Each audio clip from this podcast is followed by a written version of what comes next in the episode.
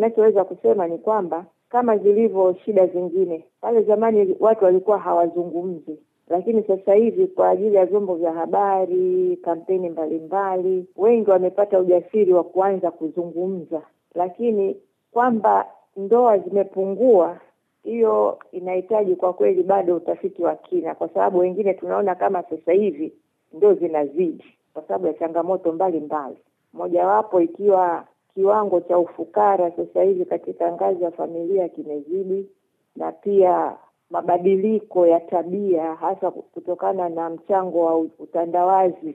Tabia nyingi watoto zimebadilika, kwa hiyo unakuta mimba zinakuwa nyingi. Kwa hiyo baadhi ya wazazi wanaona bora wawaoze haraka haraka. Na hii unazungumzia katika nchi zilizo chini ya jangwa la Sahara au nyumbani hapo Tanzania? Hata huku kwetu bara lote wote, kwa kweli ukiangalia madhara na mazira tunayoyapata yanakaribiana, hasa kwenye uchumi, baadhi ya sheria pia.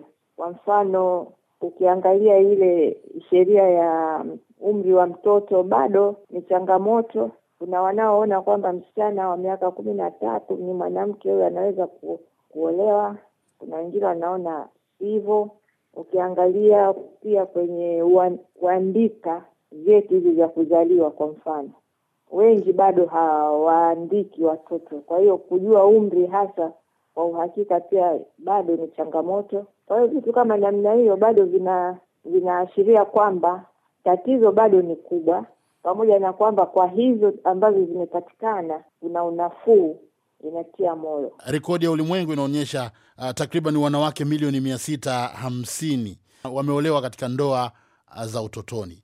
Nyinyi wanaharakati, mkijadili huko katika mipango yenu, mnadhani nini linaweza kuwa kikomo ama suluhu ya jambo hili? Cha kwanza ule ufahamu wa kujitambua, hasa kwa upande wa wazazi, kwamba mtoto wa kike na mtoto wa kiume wote wako sawa. Kwa kweli, hata michango yao inaweza ikawa sawa, pengine ya mtoto wa kike inaweza ikazidi pia. Kwa hiyo kama wote watapata elimu, angalau elimu inasaidia kwamba mtu unaweza, inabidi usome mpaka umalize labda form four, ambapo utakuwa na umri pevu kuanzia miaka kumi na nane kuendelea. Lakini la pili, uchumi wetu unaweza ukasaidia, kwa sababu baadhi wana wanalazimishwa ku, kuozwa kwa sababu ya hali ngumu ya maisha.